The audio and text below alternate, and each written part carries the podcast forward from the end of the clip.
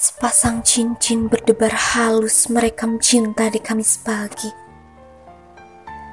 Ia mencium lembut jari manis yang terias penuh wangi.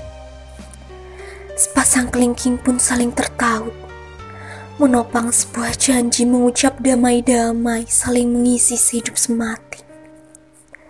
Sementara cinta masih diam sebelum ijab terselesaikan Diamnya menjelma sebagai doa sebelum kobul terlaksanakan.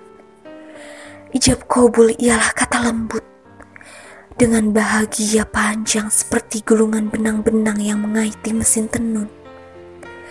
Hingga terangkai, selembar sutra tergambar taman-taman cinta.